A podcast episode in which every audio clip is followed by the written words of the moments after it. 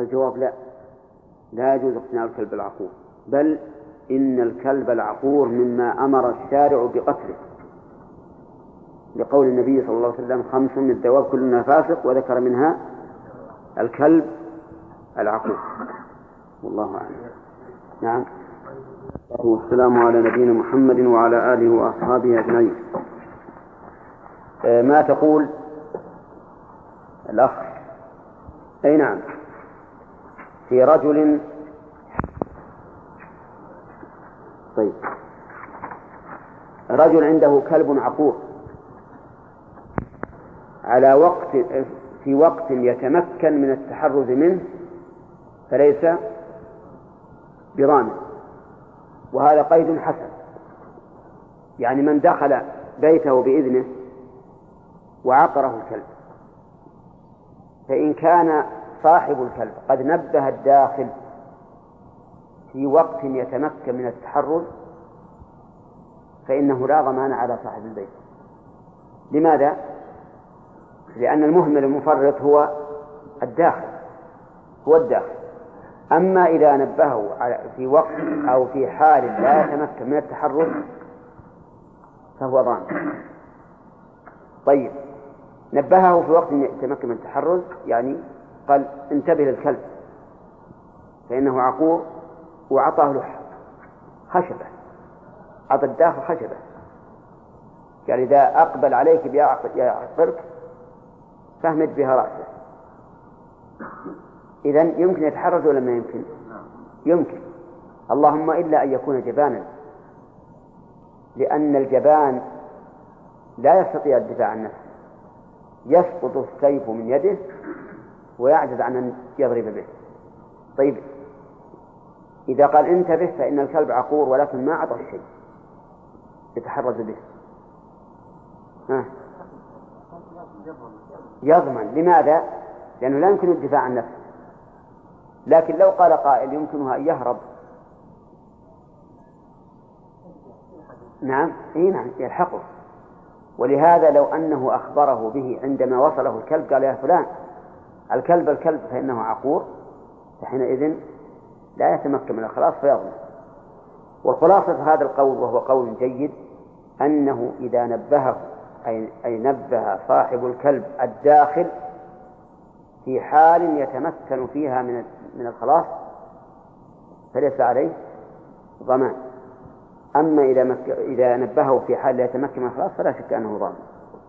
طيب مع أن كلام المؤلف ظاهره العموم وأن من دخل بيته بإذنه فعقره فهو ضامن بكل حال. كيف؟ مثله لو قال الساعة الفلانية فإن الحرم السادسة فهو أي مثله إذا جاءت السادسة في الوقت الذي حذره فهو, فهو الذي أخل وهو الذي فرط في نفسه. طيب. ما رأيكم نقرأ الشرح على هذه الجملة؟ لأنه فيه فائدة. نعم. معكم الشرح؟ قال المؤلف رحمه الله تعالى كما يضمن المختلف كلب الحقوق لمن دخل بيته بإذنه أو أقره خارج منزله لأنه متعد باقتنائه فإن دخل منزله بغير إذنه لم يضمن لأنه متعد بالدخول زين. إذا الأول ضامن صاحب الكلب لأنه متعد باقتناعه والثاني الذي دخل بغير إذن متعد لدخوله بغير إذن. فصار صار مناط الحكم هو التعد وهذه هو الفائدة من ذكر التعليلات. لأن التعليلات بمنزلة الضوابط والقواعد التي ترجع إليها المسائل الفردية. نعم. وإن أتلف العقور شيئا بغير العقل. كما لو بلغ أو بال في إناء الإنسان فلا ضمان لأن هذا لا يختص بالعقور وحكم أسد ونمر. صحيح. يعني إذا إذا أفسد شيئا بغير العقر فإنه لا ضمان على صاحبه لأن هذا شيء معتاد. وما زال الناس يكون عندهم حمير وكلاب وهذه الكلاب ربما تبول في في أماكن للناس أو هذه الحمير أيضا ولم يقل ولم يرجع أحد من المسلمين على أصحابها. لكن الشيء الذي يضمن هو الذي يكون معتديا فيه. نعم. وحكم وحكم أسد ونمر وذئب ونمر. وحكم أسد ونمر وذئب وهر تأكل الطيور وتقلب القدور في العادة. حكم كلب عقور وله قتل طيب. إذا كان إذا اقتنى الإنسان أسدا وعدا هذا الأسد على إنسان خارج المنزل ها؟ يضمن لأنه معتد باقتنائه. وكذلك الذئب. الهر إذا اقتنى هرة والهرة راحت للجيران وأكلت اللحم وكفأت القدور يضمن ولا لا؟ ها؟ يضمن. لأن الواجب عليه حبسه. طيب هذا إذا كان من عادتها من عادتها ذلك لأنه إذا كان من عادتها هذا صارت بمنزلة الكلب العقور. أما إذا كانت عادتها أنها لا تتعدى لكن صادف أنها جائعة أو ما أشبه ذلك فلا ضمان فلا ضمان عليه لأن يده ليست عليها. نعم. وله قتل هر يأكل لحما ونحوه عندي بأكل لحم ونحوه. بأكل لحم. عندك أنت يأكل؟ لو كان يأكل كان لحما. بأكل لحم. لحما؟ بالنص؟ إيه. اللي عندنا بأكل لحم. حط نسخة. نسخة.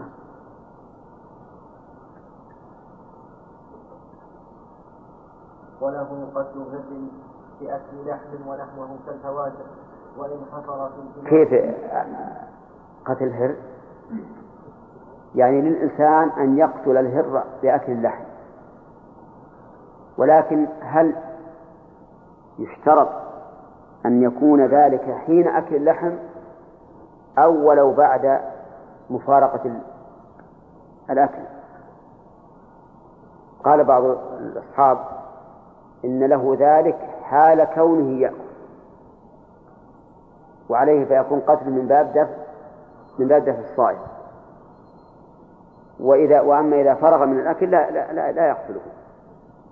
ولكن المذهب أنه يقتله ولو كان بعد فراغه من الأكل لأنه معتدي. طيب فإن لم يكن يأكل لحم. ها؟ لا لا فيه فيه, فيه هررة إذا كان الشيء مغطى ما تأخذ المؤدبة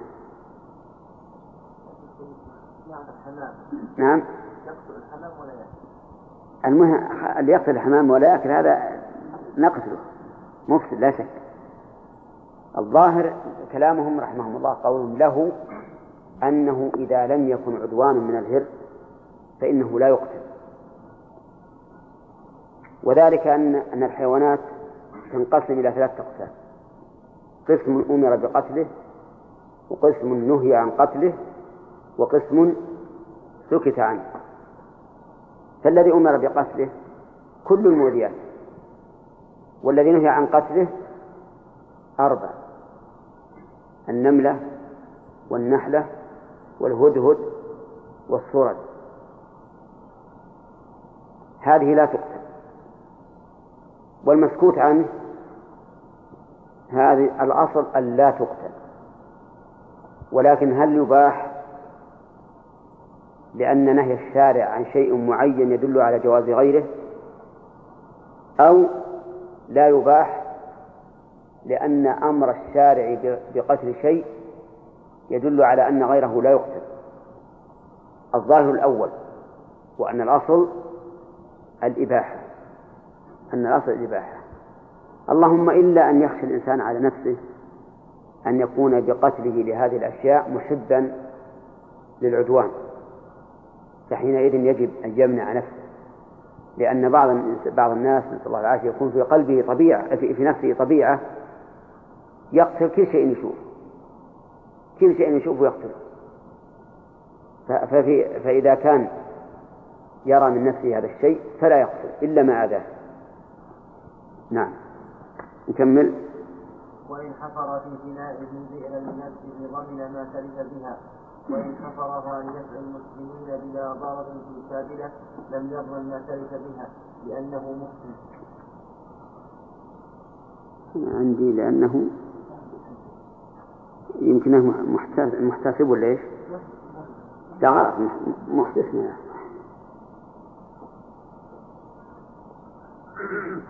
نعم المؤلف يقول حفر في فنائه بئرا لنفسه ما هو الفناء؟ الفناء ما يكون أمام البيت متصلا به أو منفصلا عنه لإلقاء الكناسة فيه ونفايات البيت. هذا الفناء ليس ملكا للإنسان.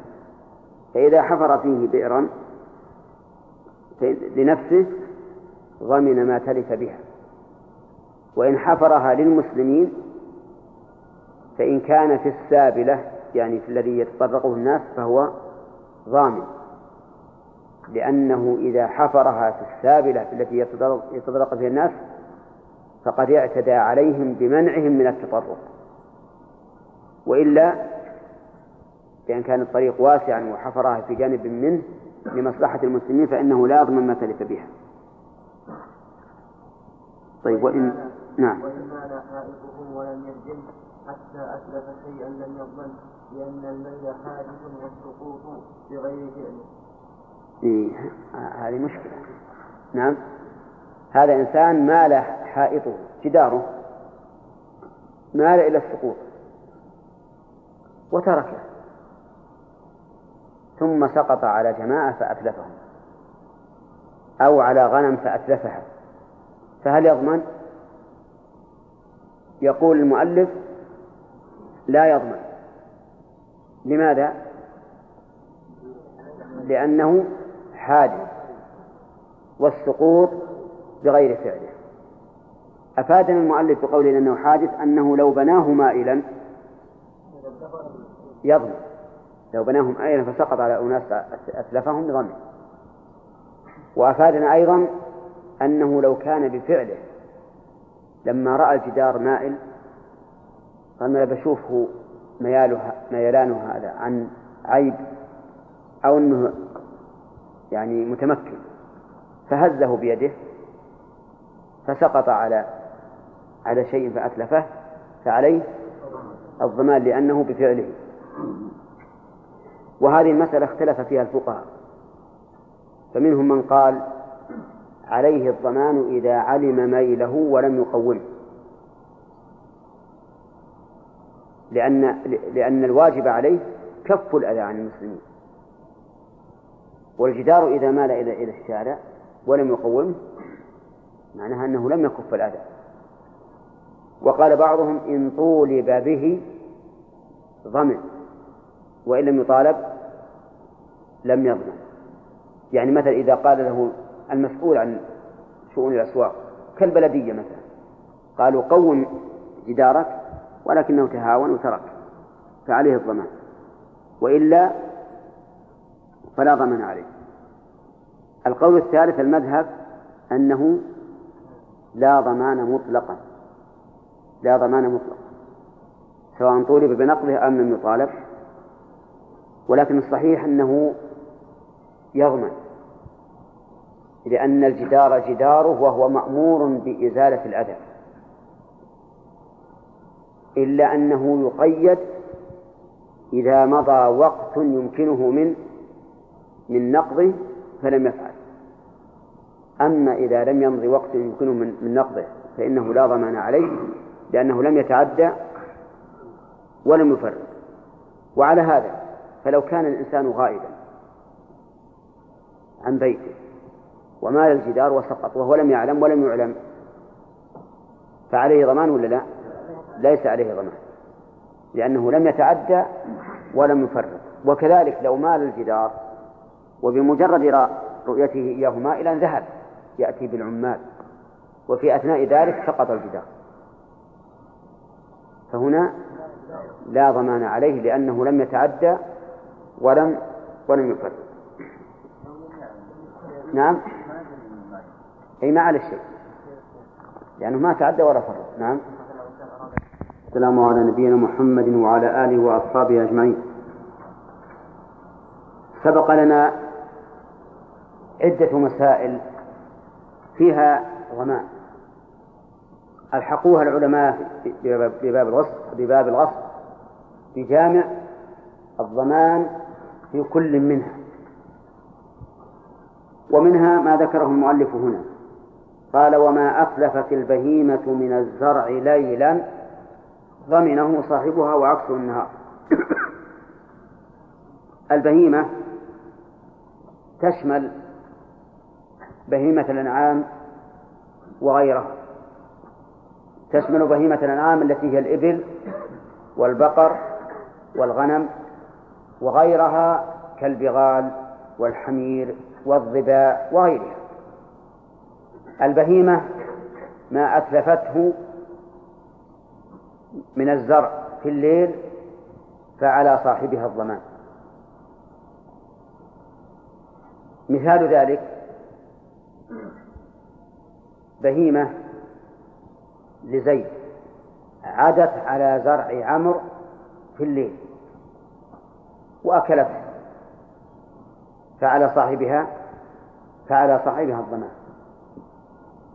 هكذا قضى النبي صلى الله عليه وسلم. وذلك لأن أهل المواشي في الليل جرت العادة أنهم يحفظونها. وفي النهار يرسلونها للرعي. يرسلونها للرعي.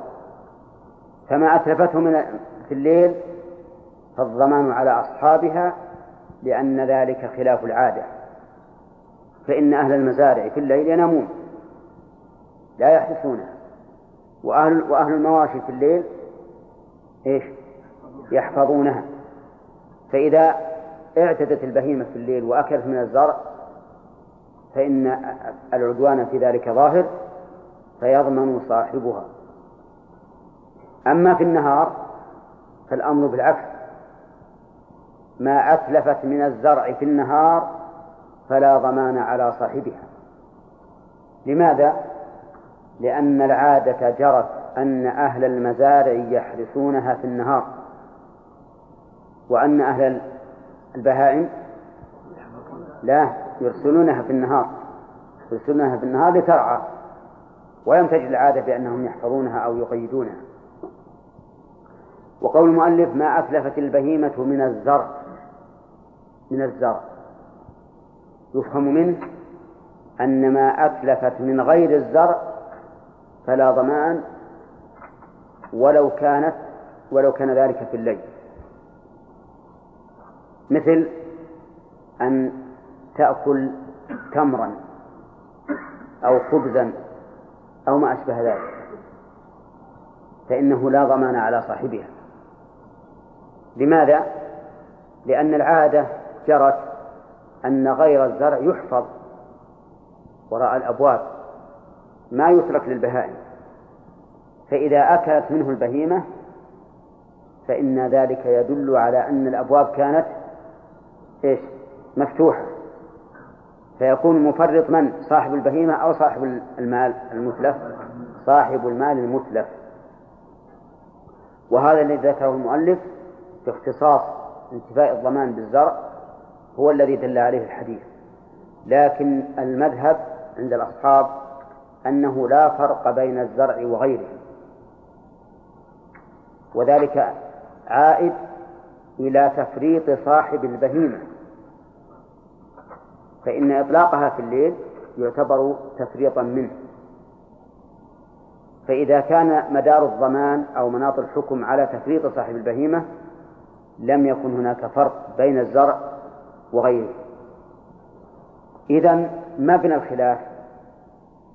على أنه هل مناط الحكم تفريط صاحب البهيمة أو تفريط صاحب المال المتلف إن قلنا إن مناط الحكم تفريط صاحب المال المتلف فإننا نفرق بين الزرع وغيره. ونقول جرت العادة أن غير الزروع تكون في وراء الأبواب وتحفظ في المساكن. بخلاف الزروع فإنها على على البر. وإذا قلنا إن مناط الحكم هو هو تفريط صاحب البهيمة قلنا لا فرق بين الزرع وغيره لأن صاحب البهيمة الذي وجه إليه الضمان هو المفرد وهذا نعم. وهذا أقرب من من القول بأن العل بأن مناط الحكم تفريط صاحب المال المتلف ولو قال قائل إن مناط الحكم تفريط الطرفين. لو قال قائل بذلك لم يكن بعيدا. لم يكن بعيدا. لكن الأقرب أن مناط الحكم تفريط صاحب البهيمة. فنقول متى فرط صاحب البهيمة بحفظها؟ فأتلفت شيئا فالضمان عليه. لأنه مأمور بحفظها وكف شرها. فإذا لم يفعل ضمن. وقول المؤلف رحمه الله ضمنه صاحبها. ظاهر كلامه أنه سواء فرط في حفظها وقيدها أم لم يفرط. أليس كذلك؟ لأنه قال ضمنها صاحبها ولا قال إن فرط.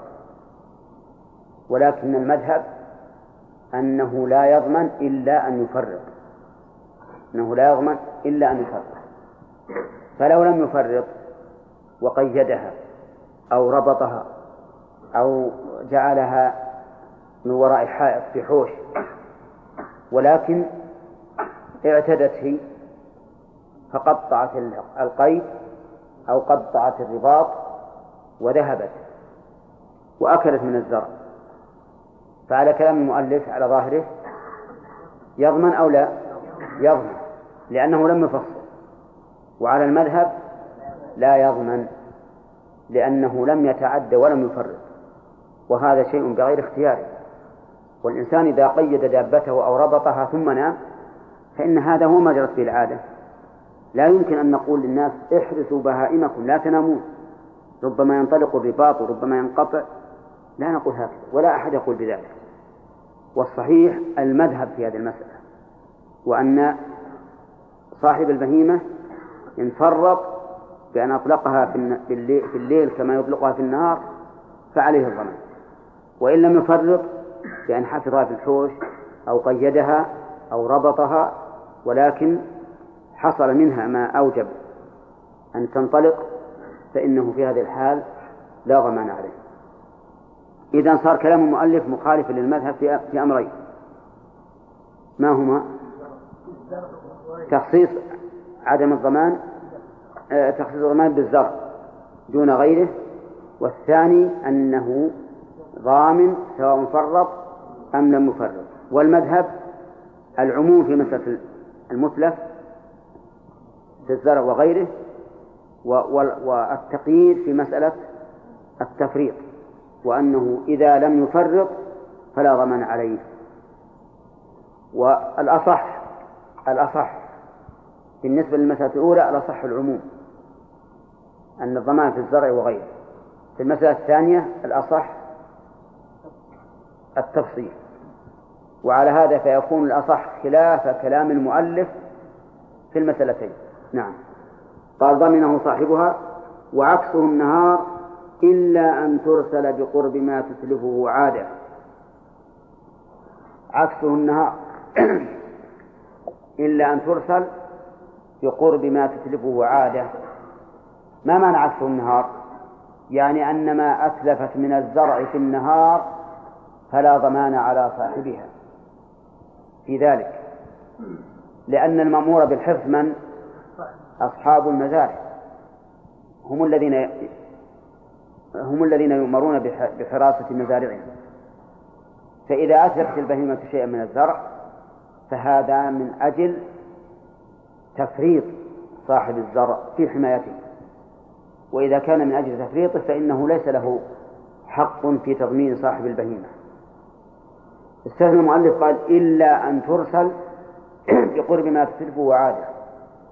وهذا خلاف المذهب. أيضا.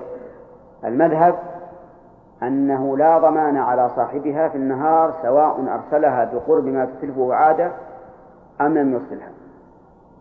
بناء على أن على أن مناط الحكم هو تفريط صاحب الزرع أو عدمه.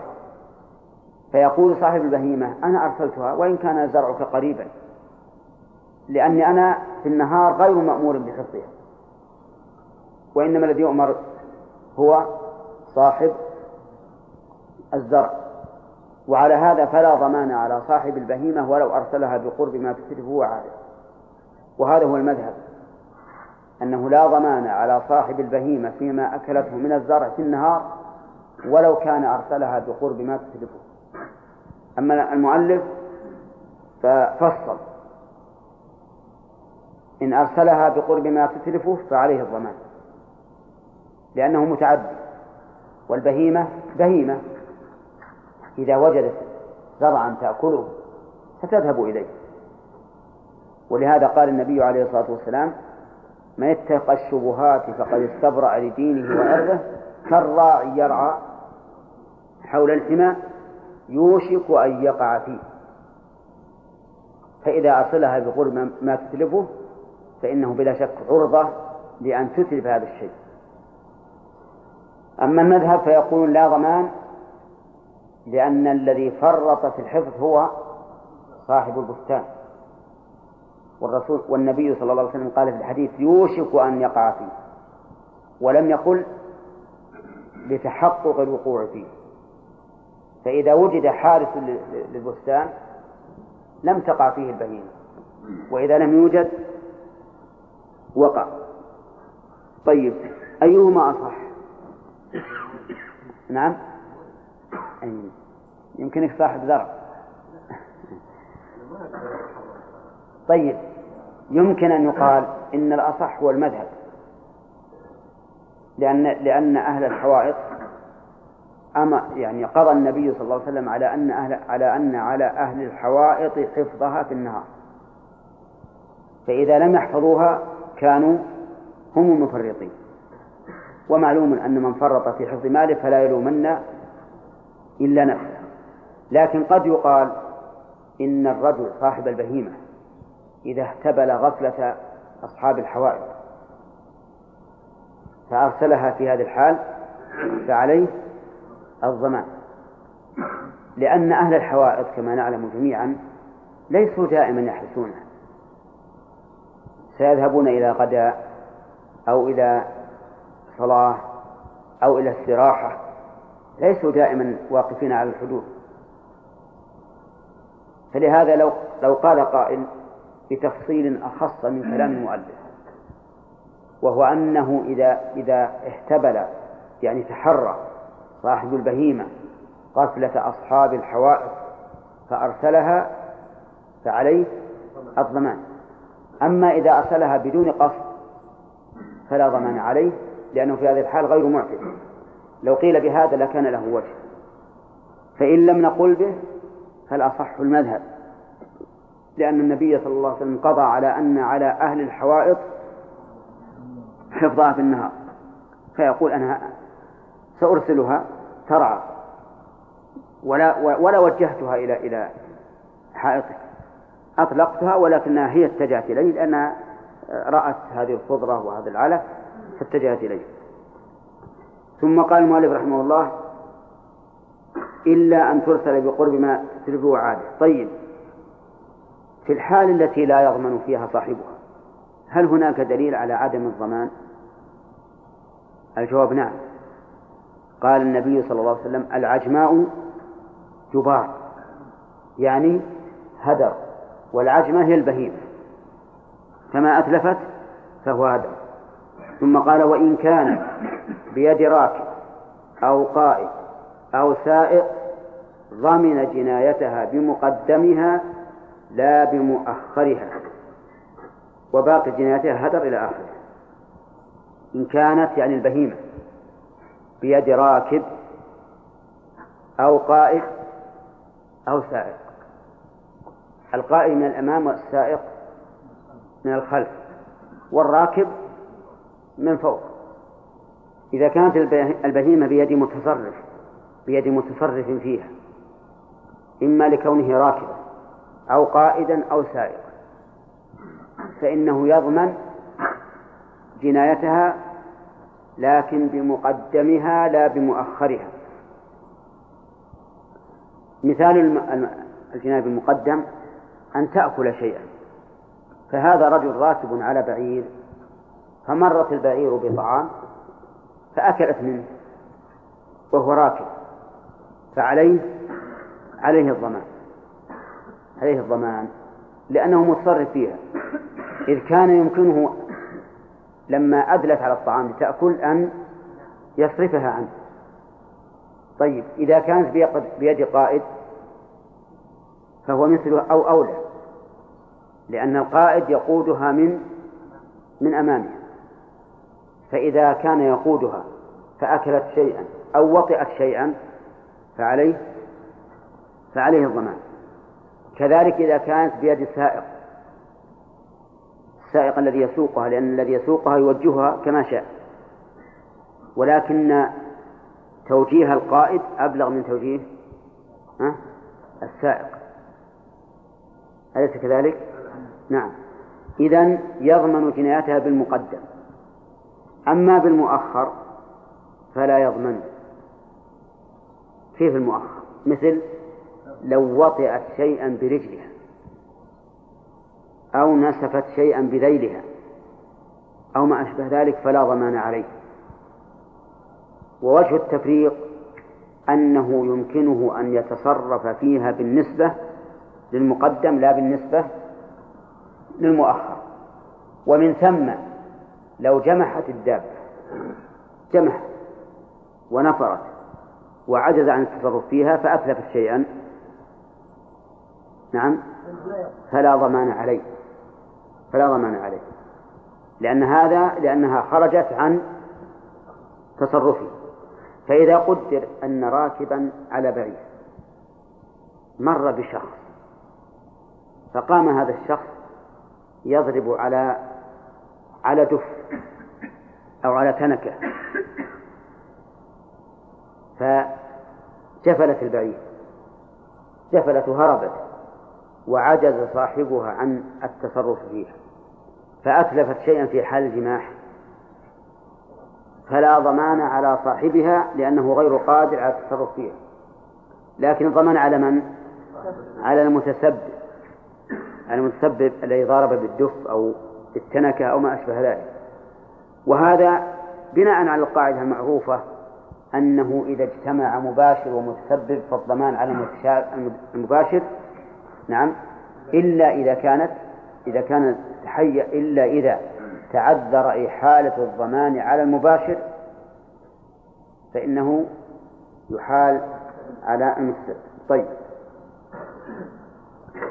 ثم قال وباقي جنايتها هدر. باقي جناية البهيمة هدر. فصارت جناية البهيمة على ثلاثة أنواع. الأول ما أتلفت من الزروع أو غيرها على المذهب في الليل. فكيف الحكم؟ في الليل. إذا أتلفت شيئا في الليل ها فعلى صاحبها الضمان إما مطلقا أو انفرط. لكن المذهب انفرط. كما أن المذهب العموم فيما أتلفت والمؤلف خصه بالزرع. طيب. ثانيا ما أتلفت في النهار وليست وليست يد صاحبها عليها. فهو ها؟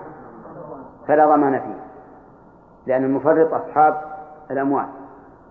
هذا قسم.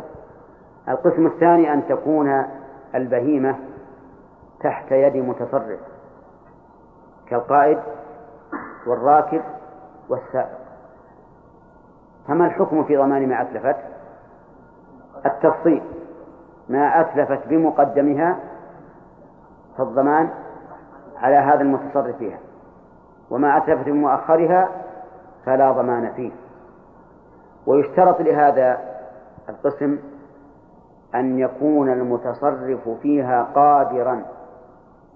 فإن جمحت ونفرت وعجز فليس عليه فليس عليه ضمان القسم الثالث ما عدا هذين القسمين فلا ضمان فيه. ولهذا قال المؤلف وباقي جنايتها هدر. فما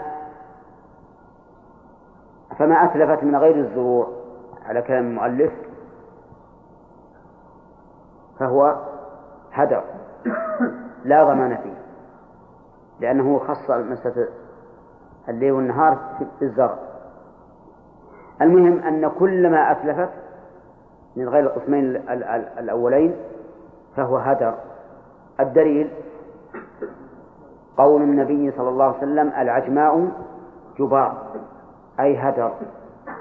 ولأنه لا يمكن إحالة الضمان عليها لأنها بهيمة. ولا يمكن إحالة الضمان على مالكها لأنه لم يفرط ولم يتعد فصار عندنا في انتفاء الضمان في باقي جناياتها دليل وتعليل.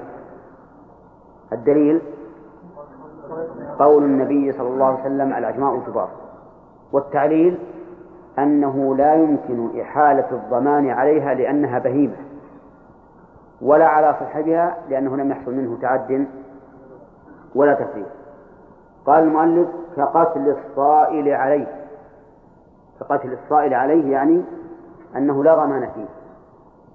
كلمة الصائل تشمل الصائل من بني آدم والصائل من البهائم فإنه لا ضمان على قاتل على قاتله. وقول المؤلف الصائل عليه يعني على نفسه للقتل أو على نفسه للقتل لفعل الفاحشة به أو على نفسه لأخذ ماله أو على نفسه لانتهاك حرمة أهله. نعم أو ما أشبه ذلك. المهم كل من صار على الإنسان لانتهاك حرمته أو حرمة ماله فإذا قتله فإنه لا ضمان عليه. ولكن لاحظ أن قول المؤلف كقتل الصائل عليه لا بد فيه من قيد. ما هو القيد؟ ألا يمكن دفع صوله إلا بالقتل فإن كان يمكن دفع صوله بما دون القتل فقتله فعليه الضمان. فإذا صار شخص على إنسان ليقتله وأمكن أن يدفعه بقوله انتهي عن ذلك وإلا قتلتك فإنه لا يحل أن يقتله. كذلك أيضا لو أمكن قتل دفعه بالضرب دون القتل لم يكن له أن يقتله لأن دفع الصائل من باب دفع الضرورة والضرورة تتقدر بقدرها فإذا أمكن دفعه بما دون القتل وجب وإن لم يمكن إلا بالقتل فله قتله. ولكن هنا مسألة لو أن أولياء الصائل المقتول ادعوا على القاتل القتل. فقال نعم أنا قتلته لكن لأنه صال علي ولم أتمكن من دفعه بدون القتل. فكيف يكون القضاء؟ القضاء على القاتل. القضاء على القاتل. يعني أن القاضي سيقول للقاتل ائت ببينة. على أنه قد صال عليك وأنه لا يمكن دفعه إلا بذلك وإلا قتلناك. هذا هو المشهور من المذهب.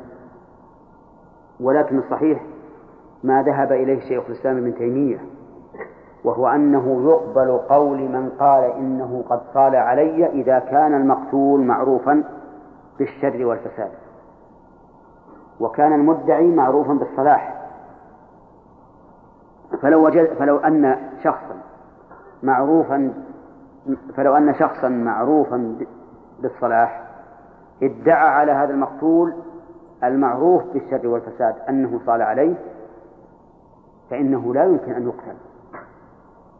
لأن القرينة الظاهرة في صدق ما في صدق من؟ في صدق القاتل. ظاهرة جدا. قد تكون هذه القرينة أقوى من من البينة. إنسان معروف بالشر والفساد وانتهاك الأعراض وأخذ الأموال وهذا معروف بالصلاح وأنه لا يمكن أن يدعي إتلاف نفس بلا, بلا, بلا حقيقة.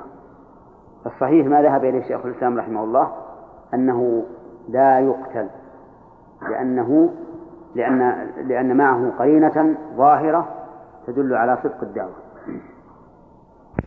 العالمين والصلاة والسلام على نبينا محمد وعلى آله وأصحابه أجمعين. سبق لنا أن جناية البهيمة هل هي مضمونة أو لا؟ وقلنا إن ذلك له ثلاث حالات. الحالة الأولى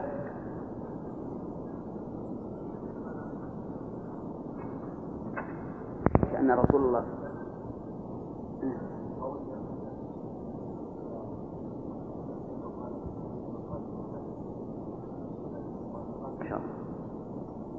الدليل على هذا أن النبي صلى الله عليه وسلم سأله رجل قال يا رسول الله أرأيت إن جاءني رجل يريد أن أن يقتلني أو يريد أن يأخذ مالي؟ قال قاتل. قال أرأيت إن قتلني؟ قال فأنت شهيد. قال أرأيت إن قتلته؟ قال هو في النار. فقوله في النار يدل على أنه معتد ظالم والمعتد الظالم ليس ليس فيه ضمان. فهذا دليل. طيب فإذا قال قائل قد ورد في من وجد شخصا على امرأته فقتله أنه لا ضمان فيه وإن وإن كان يمكن أن يندفع بما دون القتل. وأنتم تقولون إن الصائد لا يجوز أن يقتل إذا كان يمكن دفعه بدون القتل فالجواب على ذلك أن قتل من وجد شخصا على امرأته أو على نعم محرمه ليس من باب دفع الصائد ولكنه من باب عقوبة المعتدي من باب عقوبة المعتدي والعدوان حصل منه ولا لا؟ ها؟ لا حصل منه حصل منه فأنا فهو يقتل لعدوانه لا لدفع عدوانه ففرق بين هذا وهذا. ونظير ذلك أن النبي صلى الله عليه وسلم أهدر عين من نظر من من خصاص الباب فقام إنسان ف ففقع عينه. بدون أن أن أن يحذره. يعني لو أن أحد وقف عند الباب وجعل يطالع والباب مغلق. طالع من شق الباب. فلك أن تفقع عينه. نعم. أو تقول يا فلان وخر. أبعد. ها؟ لا. تفقع عينه مباشرة. وأيضا تختله لأنك لو قمت تمشي على العادة ها لا أحس بذلك وهرب. لكن تمشي على هونك وتاخذ معك عصا نعم دقيق الرأس وتفقع عينه. هل هذا من باب دفع الصائل؟ لا. من باب عقوبة المعتدي لأن الآن حصل العدوان. فكيف أدافع؟ فكيف يقال إن هذا من باب المدافعة؟ المدافعة عن شيء لم يقع أما شيء وقع فليس فيه إلا عقوبة. طيب الصائل عليه ما في أسئلة الصائل عليه من آدم أو بهيمة لا ضمان لكن أوردنا أمس إشكالا وهو أنه إذا أنكر الخصم إذا أنكر الصيانة فقال أولياء المقتول إن صاحبنا لم يصل وقال صاحب الدابة التي قتلت دفعا للصول إنها لم تصل فماذا فماذا يكون ذكرنا أن المذهب أنه لا بد من بينة تثبت إيش؟ أنه صائم. فإن لم فإن لم يأتي ببينة فلا فإن فإن فإن قتله مضمون. يعني فهو ضامن. ولكن قد يقول قائل إن إقامة البينة على مثل هذه هذه القضية أمر متعدد لأن الذي يريد أن يقتل هل يأتي هل يقتل والناس ينظرون؟ نعم. لا. فإقامة البينة متعددة. فالجواب على ذلك أن نقول ليصبر هذا الرجل الذي قتل الصائل دفعا عن نفسه ليصبر ويحتسب. وهو إذا قتل فإن ذلك رفعة في درجاته. فإن ذلك رفعة في درجاته عند الله عز وجل. ولكن قد يقول قائل إننا لا نتحمل هذا الأمر. لا نتحمل الإنسان يقتل بغير حق.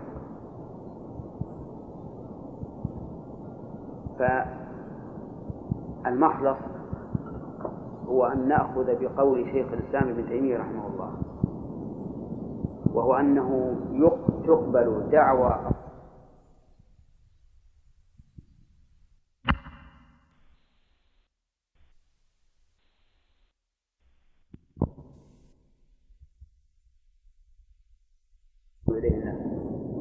ولو أخذ بالقول الأول لحصل مفاسد عظيمة. كان الرجل يقول أمكن هذا الإنسان الصائم من أن يفعل ما شاء بأهله لئلا يقتل صاحب البيت. لأن صاحب البيت قد يفضل أن هذا الرجل ينتهك حرمة أهله ولا يقتله فيقتل به. أليس كذلك؟ وهذا فيه من الشر والفساد ما لا ما لا يحتمل. فالصحيح الذي تطمئن إليه النفس والذي يتعين القول به وما اختاره شيخ الإسلام ابن تيمية. وأوردتم أمس إيرادا على هذا القول. قلتم إذا كان القاتل الذي ادعى الدفع عن نفسه معروف بالصلاح والخير وذاك معروف بالفساد والشر. أفلا يحتمل أن هذا القاتل قتله لا دفاعا عن نفسه ولكن من أجل إعدام مفسد في الأرض؟ ما الجواب؟ الجواب بلى هذا وارد. يحتمل. لكن نظرا لصلاح الرجل. نقول إنه يبعد لصلاحه أن يدعي أنه قتله دفعا عن نفسه وهو إنما قتله من أجل إزالة الشر عن المسلمين. فنأخذ بالظاهر ونقول هذا الاحتمال لا لا عبرة به. قال ك... نبدأ بالدرس الجديد. كدفع الصائل عليه وكسر مزمار وصليب. وآنية ذهب وفضة وآنية خمر غير محترم. آه، ككسر مزمار. يعني كما لا يضمن من كسر المزمار. المزمار آلة من آلات الله. فإذا جاء شخص وكسرها فلا ضمان عليه. لأن هذا من باب تغيير المنكر. وقد قال النبي صلى الله عليه وسلم من رأى منكم منكرا فليغيره بيده.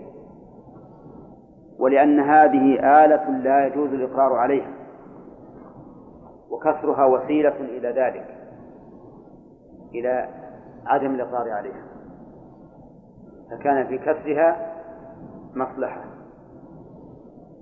طيب إتلاف المزمار فيه ضمان ولا لا؟ فيه ضمان.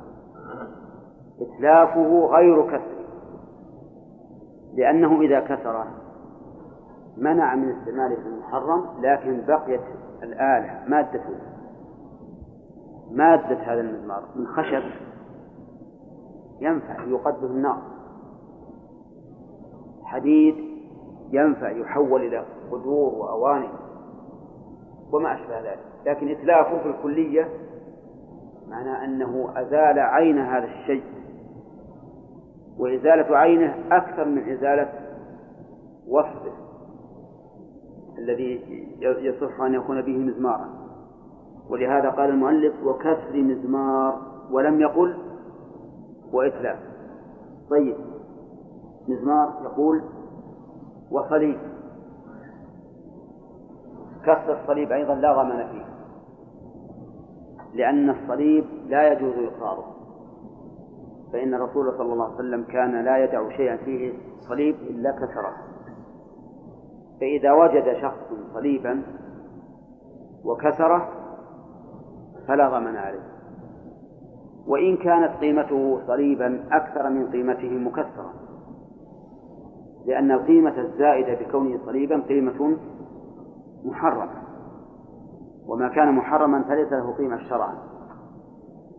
فإذا كسر الصليب مثل الصليب ما يكون له أربعة جوانب كسر هذه الجوانب. وبقي عيدانا. فليس عليه ضمان. طيب لو أتلف الصليب يضمن.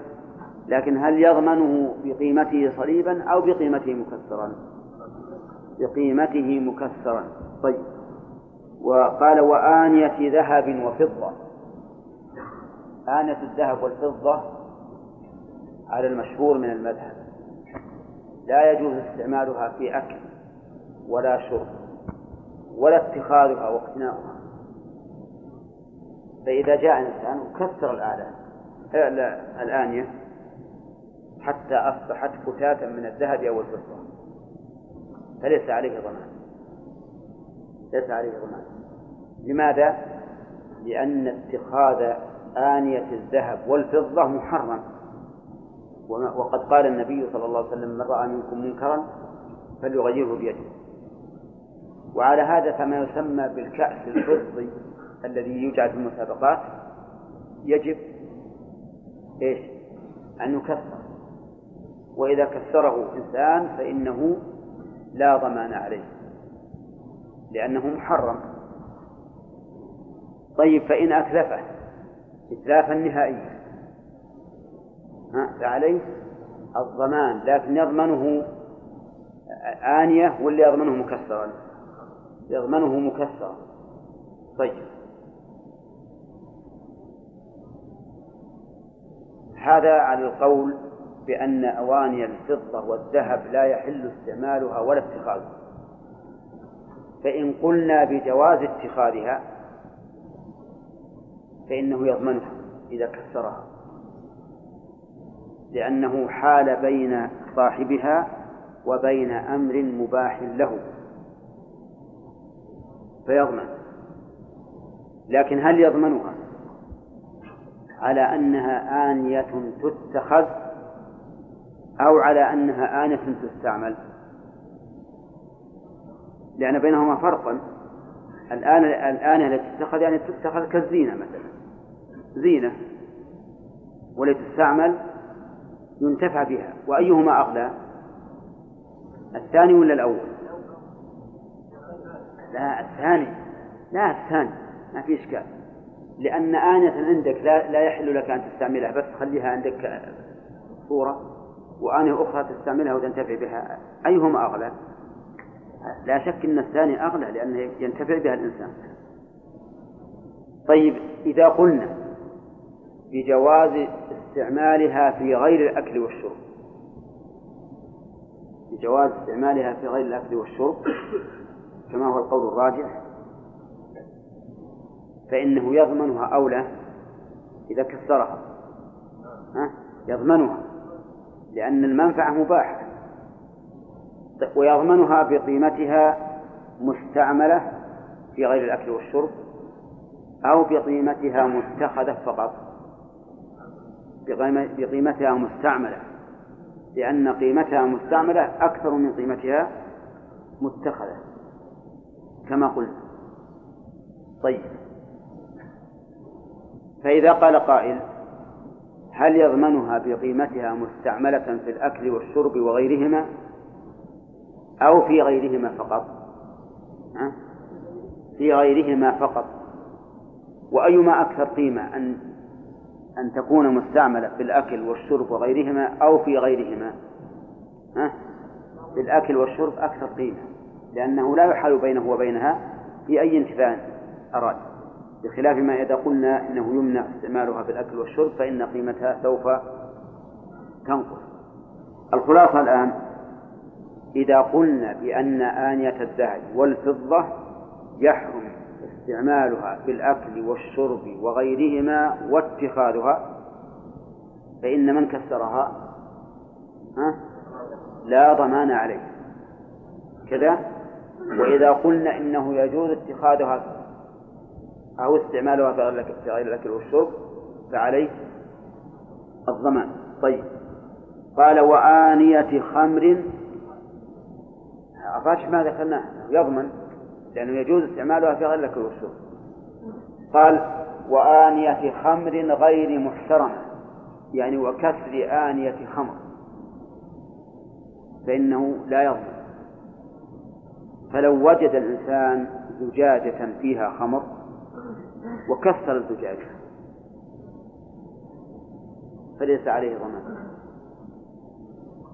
وهل يضمن الخمر؟ ها؟ الخمر واضح أنه لا يضمن لأنه يجب إتلافه. لكن الزجاجة هل يضمنها أو لا؟ يقول المؤلف لا يضمنها. قال وآنية خمر. ما قال وخمر؟ آنية خمر. غير محترم. فإذا قال قائل كيف لا يضمن الآنية والآنية في الأصل يباح استعمالها قيل لأنه يثبت تبعا ما لا يثبت استقلالا فلما كانت هذه الآنية لما كانت هذه الآنية آنية لشيء محرم انسحب عليها حكم المحرم فصارت لا حرمة لها. قالوا ويدل لذلك أن عمر بن الخطاب رضي الله رضي الله عنه حرق حانوت الخمار. حرق حانوته وهذا أبعد من من الإناء الذي فيه الخمر. طيب. وقال بعض العلماء إنه إذا كسر آنية الخمر فهو ضامن لأن لأن الآنية محترمة محترمة ولا ي... و... ويمكن إتلاف الخمر بدون كسر الإناء. صحيح لو كان هذا الإناء مختوما لا يمكن إزالة الخمر أو إتلاف الخمر إلا بكسره فربما نقول إن ما لا يتم الأمر إلا به فهو داخل في الأمر الذي أبيح. لكن إذا كان الإناء واسعا بحيث تصب الخمر ويبقى الإناء فكيف نقول بجواز التكسير؟ والصحيح أنه إذا كسر آنية الخمر فإن كان لا يمكن إتلاف الخمر إلا بكسرها فلا ضمان. وإن كان يمكن إتلاف الخمر بدون كسرها فعليه فعليه الضمان. لأن الأصل في مال المسلم أنه محترم. وقول المؤلف آنة خمر غير محترمة. غير هذه صفة لكن ليست صفة لآنية بل هي صفة لخمر. لأن من الخمر ما هو محترم. محترم لا يجوز إتلافه كيف؟ قال العلماء خمر الذمي المستورة. محترم. يعني اليهودي والنصراني في البلد عنده خمر في بيته لا يعلنها فهذه الخمر محترمة وكيف كانت محترمة؟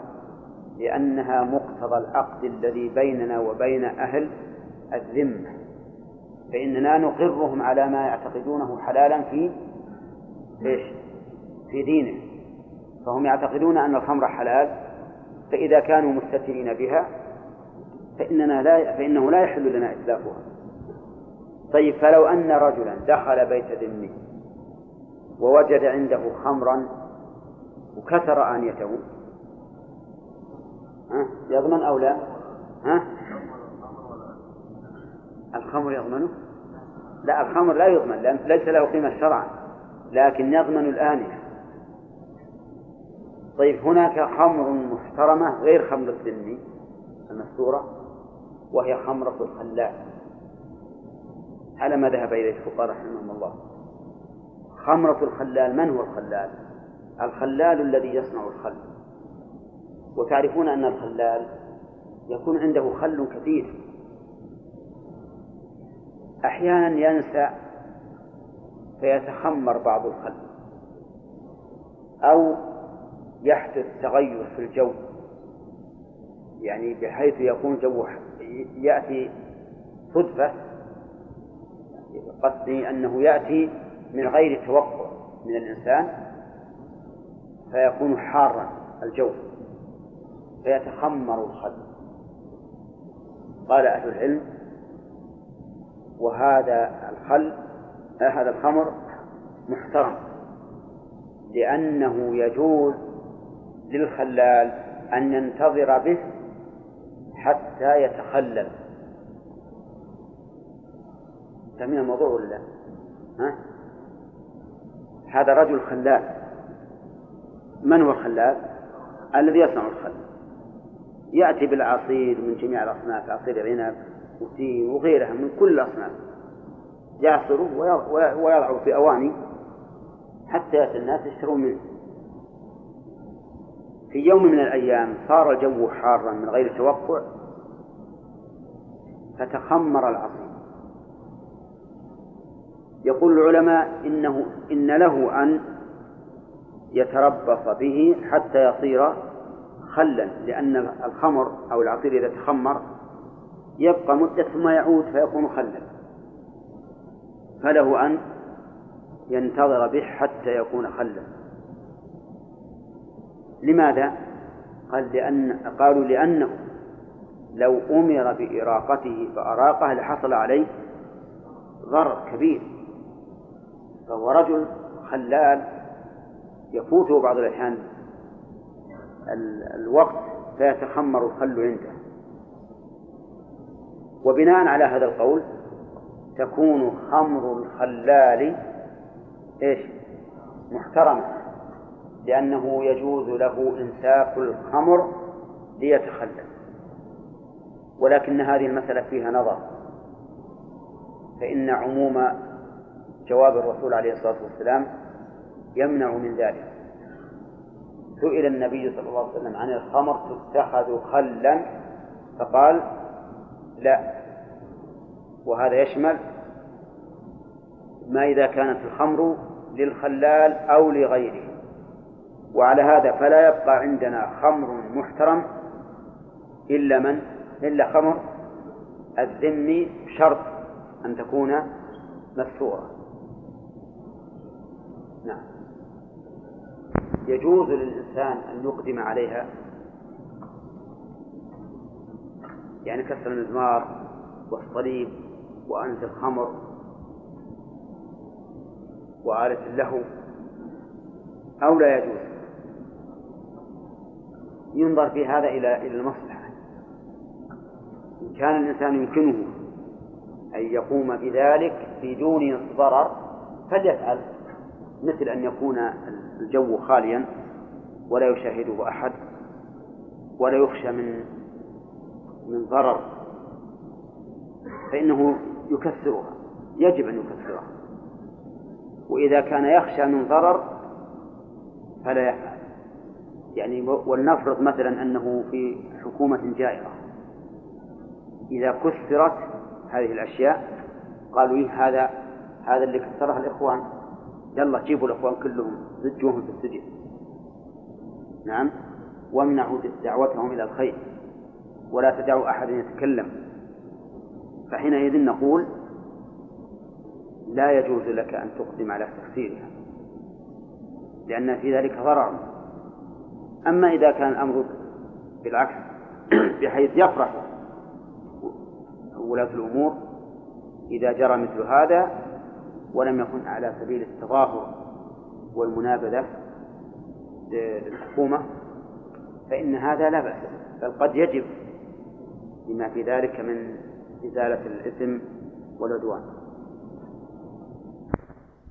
وعلى نبينا محمد وعلى آله وأصحابه أجمعين. ما تقول يا شاكر في رجل أحرق. مهم. المؤلف رحمه الله إنما تكلم عن مسألة الضمان لكن مسألة الإقدام على الفعل يعني تكسير هذه الأشياء هل هو أمر مطلوب منا أو ليس بمطلوب؟ نعم. نعم. مطلوب أن نكسر على كل حال. ها. ها. نعم.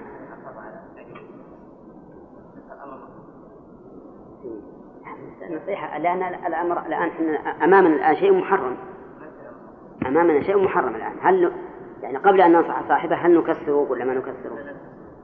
ما نكسره. الشفعة فعلة من الشفع والشفع ضد الوتر قال الله تعالى والشفع والوتر. وأصله مأخوذ من العدد المثنى.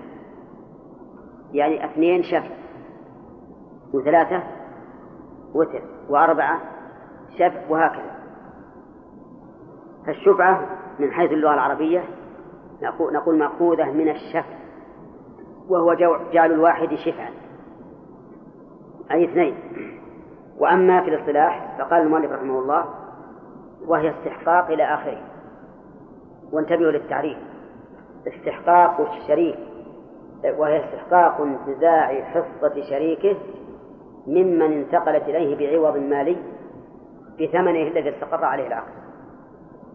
قال استحقاق انتزاع. يعني أن الشريك يستحق أن ينتزع حصة شريكه ينتزعها منين؟ ممن انتقلت إليه بعوض مالي. ينتزعها بثمنها الذي استقر عليه العقد ولننظر الآن المتعلقات. انتزاع حصة شريكه ممن؟ أجره من متعلق؟ بانتزاع بثمنه متعلق أيضا؟ بانتزاع يعني أنه ينتزع بثمنه الذي استقر عليه العقد مثال ذلك. زيد وعمر شريكان في أرض. زيد وعمر شريكان في أرض. فباع عمرو نصيبه على خالد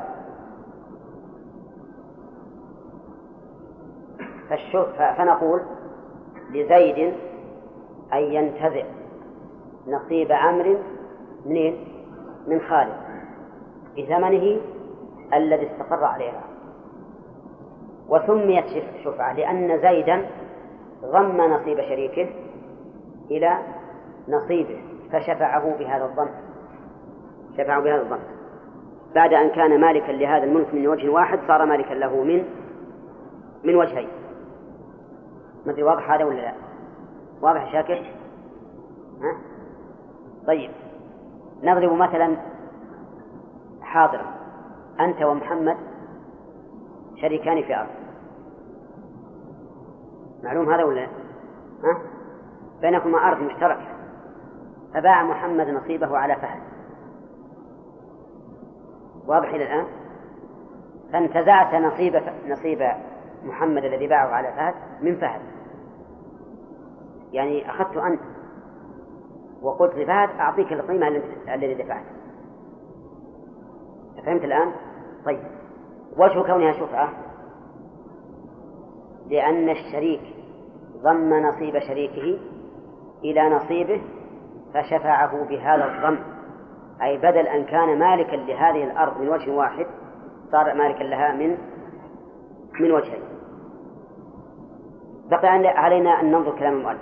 استحقاق انتزاع حصة شريكه. من المنتزع؟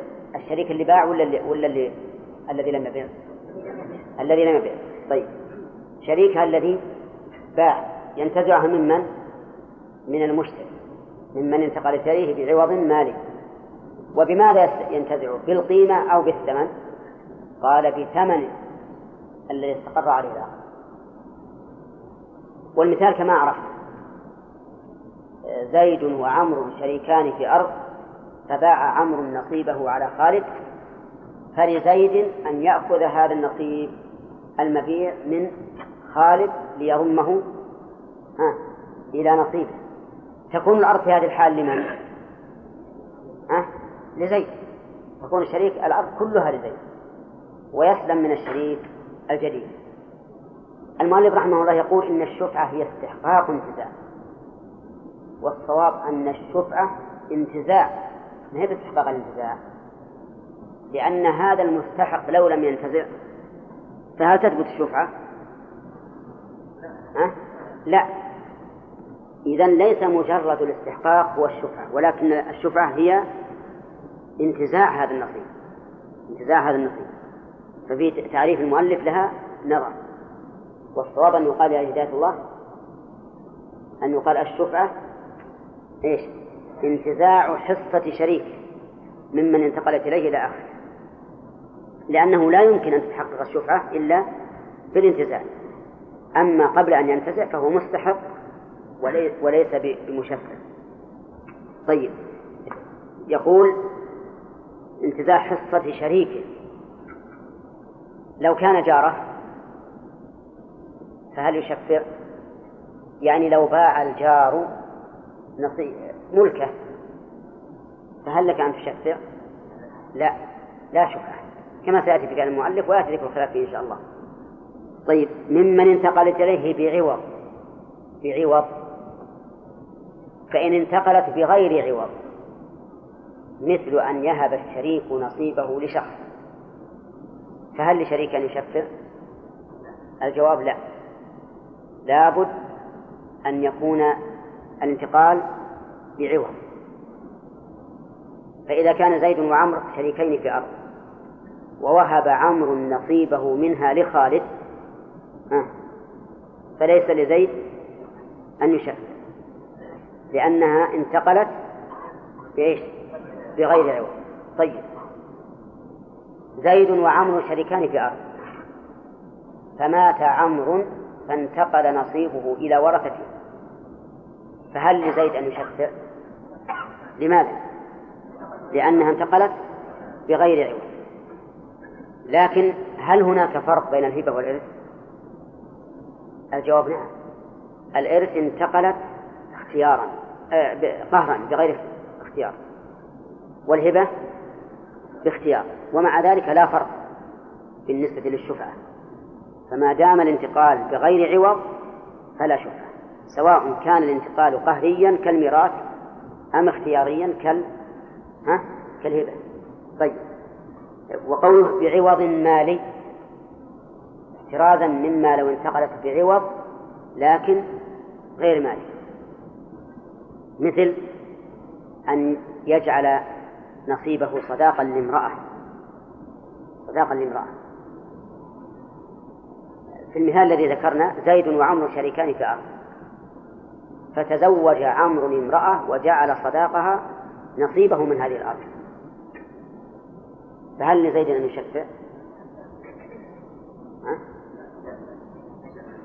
ليش؟ لأن عوض النصيب الآن غير مالي وكيف يشفع؟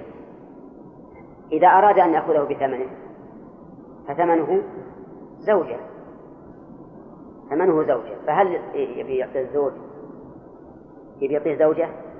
لا يمكن على كل حال لا بد أن يكون العوض إيش؟ ماليا وأنا ضربت هذا المثل مع أنه يمكن أن يقال إنه يعطيه المهر.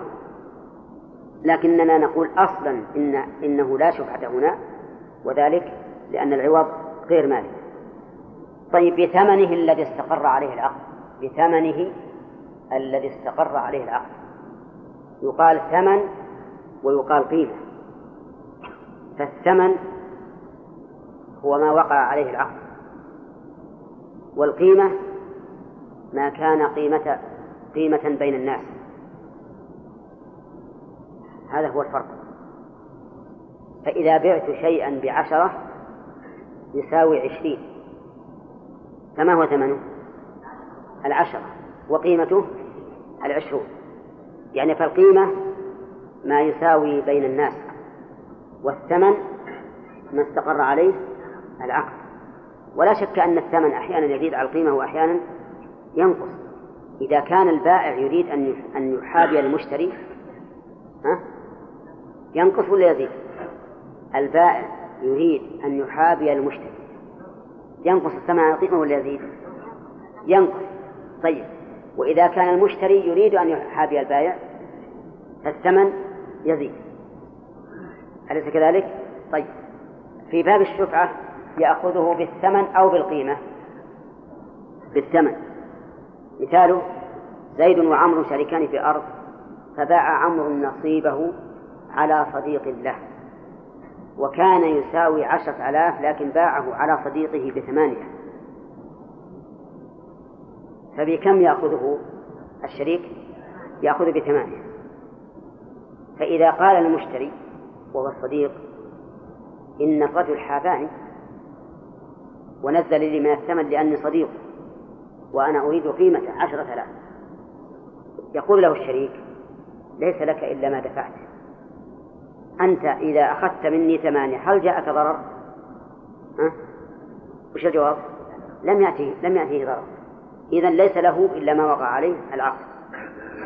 ثم قال المؤلف الذي استقر عليه العقد.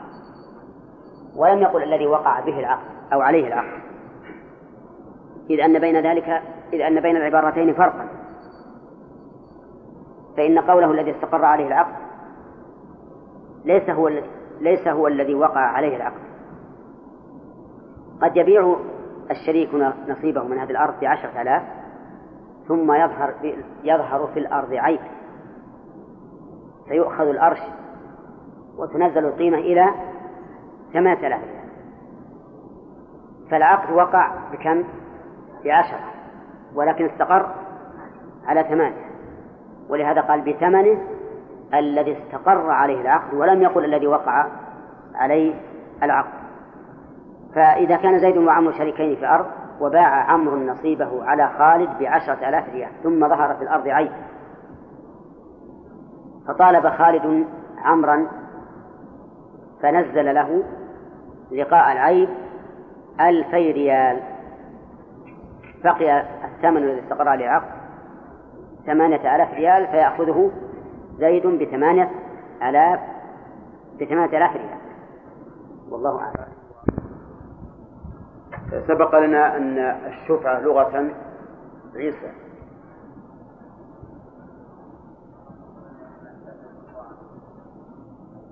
نعم. أي جعل الواحد؟ جعل الواحد اثنين. جعل الواحد اثنين. كذا ومنه الشفاعة. أن يعني يتوسط لك شخص في شيء طيب. إذا الدليل على ثبوت الشفعة هو حديث جابر قضى النبي صلى الله عليه وسلم بالشفعة في كل ما لم يقسم. وهذا القضاء قضاء حكم وتشريع. هذا القضاء قضاء حكم وتشريع. وذلك أن قضاء الرسول صلى الله عليه وسلم بالشيء قد يكون قضاء حكم وتشريع عام للأمة وقد يكون قضاء مصلحة تتقيد بزمنها. مثال الأول هذا الحديث الذي معنا. مثال الثاني أن الرسول صلى الله عليه وسلم قضى بالسلب للقاتل في باب في باب الجهاد. قضى بالسلب للقاتل السلب ما على المقتول الكافر من الثياب ونحوها فهل قضاؤه بالسلب للقاتل قضاء عين ومصلحة أو قضاء حكم وتشريع إن قلنا بالأول صار الأمر بقضاء بالقضاء بالسلب للقاتل راجعا إلى الإمام أو قائد الجند. وإن قلنا بالثاني أنه قضاء حكم وتشريع صار السلب للقاتل بكل حال سواء جعله له القائد أم لم أم لم يجعله. لكن الشفعة هي ليست قضاء يعني قضاء مصلحة مؤقتة بوقتها إنما هو قضاء حكم وتشريع عام. في كل ما لم يقسم من كل مشترك. فإذا وقعت الحدود وصرفت الطرف فلا شبهة والمثال كما كما مثلنا به سابقا يكون زيد وعمر مشتركين في أرض فيبيع عمرو نصيبه منها على على خالد. فيأتي زيد إلى خالد ويقول شفعت شفعت عليك. فيأخذ منه أي من خالد النصيب الذي اشتراه. ويعطيه إيش؟ يعطي زيد خالدا. الثمن الذي استقر عليه العقد فإن عارض خالد وقال ما يمكن تأخذ أنا اشتريته شراء شرعيا صحيحا. وعارض فإنه يؤخذ منه قهرا يؤخذ منه قهرا بقضاء رسول الله صلى الله عليه وسلم. فإذا قال قائل كيف يؤخذ منه قهرا؟ وهل هذا إلا من أكل المال بالباطل؟ فيقال معاذ الله أن يكون من أكل المال بالباطل. لأن أكل المال بالباطل أن يأخذه الإنسان بغير حق. وهذا أخذه بحق. جعله الشارع له. فإذا قال قائل إذن ما وجه كون الشارع؟ سلط الشريك على هذا المشتري حتى ينتزع منه ملكه قهرا. فيقال لما في ذلك من المصلحة وعدم المضرة على المشتري.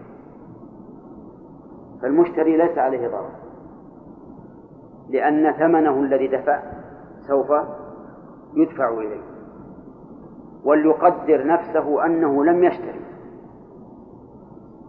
وأما انتفاء الضرر الذي يحصل ببقاء الشركة الجديدة لا الذي يحصل بالشفعة. وأما انتفاء الضرر الذي يحصل بالشفعة فلأن هذا الشريك الجديد قد يكون شريكا سيء الشركة متعبا لشريكه.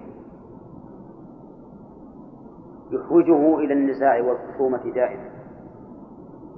فجعل الشارع للشريك الحق.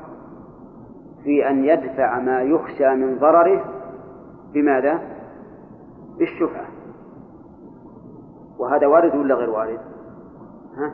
وارد كم من إنسان يأتيه شريك جديد يتعبه بينما الشريك الأول رجل ماشي معه على ما على ما فيه المصلحة فيأتي الشريك الجديد ويعارضه في كل ما فيه المصلحة إذا كان إذا كان المشترك حائطا بستانا ونضب الماء. فقال الشريك الأول لهذا الجديد لنحفر البئر. قال لا لا تحفر البئر. يكفي هذا الماء. وزعه بالتقسيط على الأرض. فتموت الأرض أو يحصل بينهما نزاع ومرافعة وتعب فمن أجل دفع هذا النزاع والخصومة سلط الشارع هذا الشريك على على من؟ لا مو على شريك على على المشتري أن يأخذ منه نصيب شريكه فإذا قال قائل إذا كانت هذه العلة وقدر أن الشريك باع على رجل أحسن منه شركة وأسهل زيادة فهل تسقطون الشفعة؟ الجواب؟ لا. لا نسقطها لأن ما ثبت بعلة خفية فإنه يثبت ولو لم تتحقق العلة. ولهذا انظر مثلا السفر لماذا جعل الصلاة ركعتين؟ من أجل المشقة غالبا. فإذا كان السفر ليس فيه مشقة هل تنتفي العلة؟ هل ينتفي الحكم؟ لا. يصوم يفطر الإنسان في رمضان ويصلي ركعتين وإن لم يكن مشقة إطلاقا. هذا نقول يثبت الحكم وإن لم يحصل أذية من الشريك الجديد. وذلك لأن العلة إذا كانت منتشرة خفية فإنه يثبت فيها يثبت حكمها سواء تحققت أم لم تتحقق لأن الناس ليس عليهم علامات في أن أن يكون هذا الرجل حسن الشركة والآخر سيء الشركة. طيب. قال المؤلف رحمه الله فإن انتقل بغير عوض إن انتقل إيش؟ النصيب. عندكم انتقل ولا انتقلت؟ أي نعم. يقول فإن انتقل ومقتضى السياق أن يقول فإن انتقلت لماذا؟ لأنه قال انتزاع حصة شريك حصة. حصة شريك. لكنه أعاد الضمير على المعنى. لأن حصة بمعنى نصيب. بمعنى نصيب. فأعاد الضمير على على على حصة باعتبار إيش؟ باعتبار معناها لا نصيب. فإن انتقل بغير عوض. فلا شفعة مثل الإرث. مات شريكه فانتقل المال إلى ابنه الذي هو وارثه. فهل يأخذه بالشفعة؟ ها؟ لا. لأن لأن لأن لأنه انتقل بغير بغير عوض طيب مثال آخر. بالهبة. وهب الشريك نصيبه لشخص.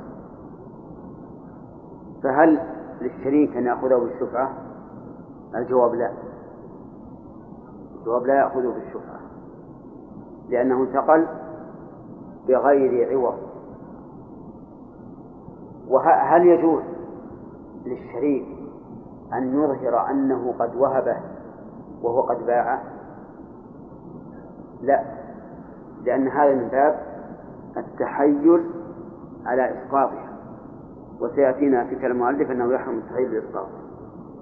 قال أو كان أو كان عوضه صداقا. أو كان عوضه صداقا. هذه العبارة فيها تسامح مخل.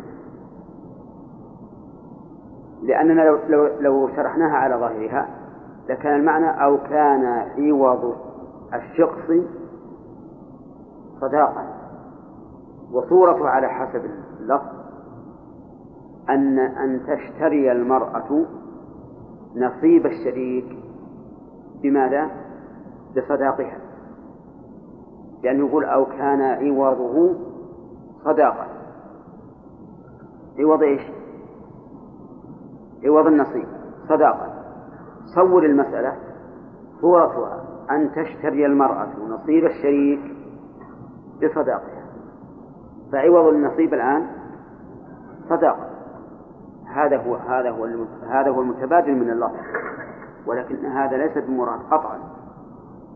لأن النصيب إذا انتقل بعوض سواء كان العوض صداقا أو خلعا أو صلحا عن دم عمد أو غير ذلك تثبت الشفعة لكن المراد مراد المؤلف أو كان عوضه صداقا يعني أو كان صداقا. أو يعني جعل هذا النصيب صداقا. فإنه لا شفعة فإنه لا شفعة كيف صورة المسألة؟ صورة المسألة أن يتزوج الرجل امرأة ويقول صداقك نصيبي من هذه الأرض المشتركة. ولنرجع إلى مثال الأول. زيد وعمر شريكان. فتزوج عمرو امرأة وجعل صداقها نصيبه من هذه الأرض المشتركة فهل لزيد أن يأخذه بالشفعة؟ لا لماذا؟ لأن عوضه ليس ماليا العوض ليس مالي ما هو العوض؟ هو بضع المرأة والانتفاع بها آه، والاستمتاع بها فليس ماليا. لذلك لا تثبت الشفعة. لا تثبت الشفعة. طيب. كذلك قال المؤلف أو خلعا. الخلعا هو المال المبذول من الزوجة أو وليها أو غيرهما ليطلقها الزوج. ففي الصداق الزوج باذل وفي الخلع الزوج مبذول له آخر. إذا أخذنا كلام المؤلف على ظاهره كان المعنى أو كان عوضه خلعا. أو كان عوضه خلعا. وهل يستقيم هذا المعنى؟ لا. انتظر شوي. ربما يستقيم. لأنه إذا جعلت المرأة نصيبها من هذه الأرض المشتركة عوضا عن مخالعة الزوج إياها. صار عوضه الآن؟ ها؟ صار صار عوضه خلعا غير مالي. فالعبارة بالنسبة للخلع تصح لكن بالنسبة للصداق لا تصح. طيب إذا كان عوضه خلعا صورة المسألة. أن يكون زيد.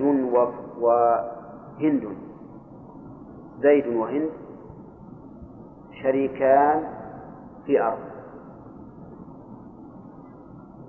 فخالعت هند زوجها خالدا أو بكرا على نصيبها من هذا الأرض. صار العوض خلعا. فأخذ الزوج نصيبه. فهل فيه شفعة؟ ها؟ لا لماذا؟ لأنه انتقل بعوض غير مالي وهو فراق الزوج إياها فلا يكون في ذلك شفعة قال أو صلحا عن دم عمد صلحا عن دم عمد نعم يجعل النصيب صلحا عن دم عمد مثال ذلك زيد وعمر شريكان في أرض فقتل عمرو شخصا عمدا وثبت عليه القصاص فقال لأولياء المقتول يقول عمرو لأولياء المقتول أنا أنا أصالحكم على ذلك بهذه الأرض.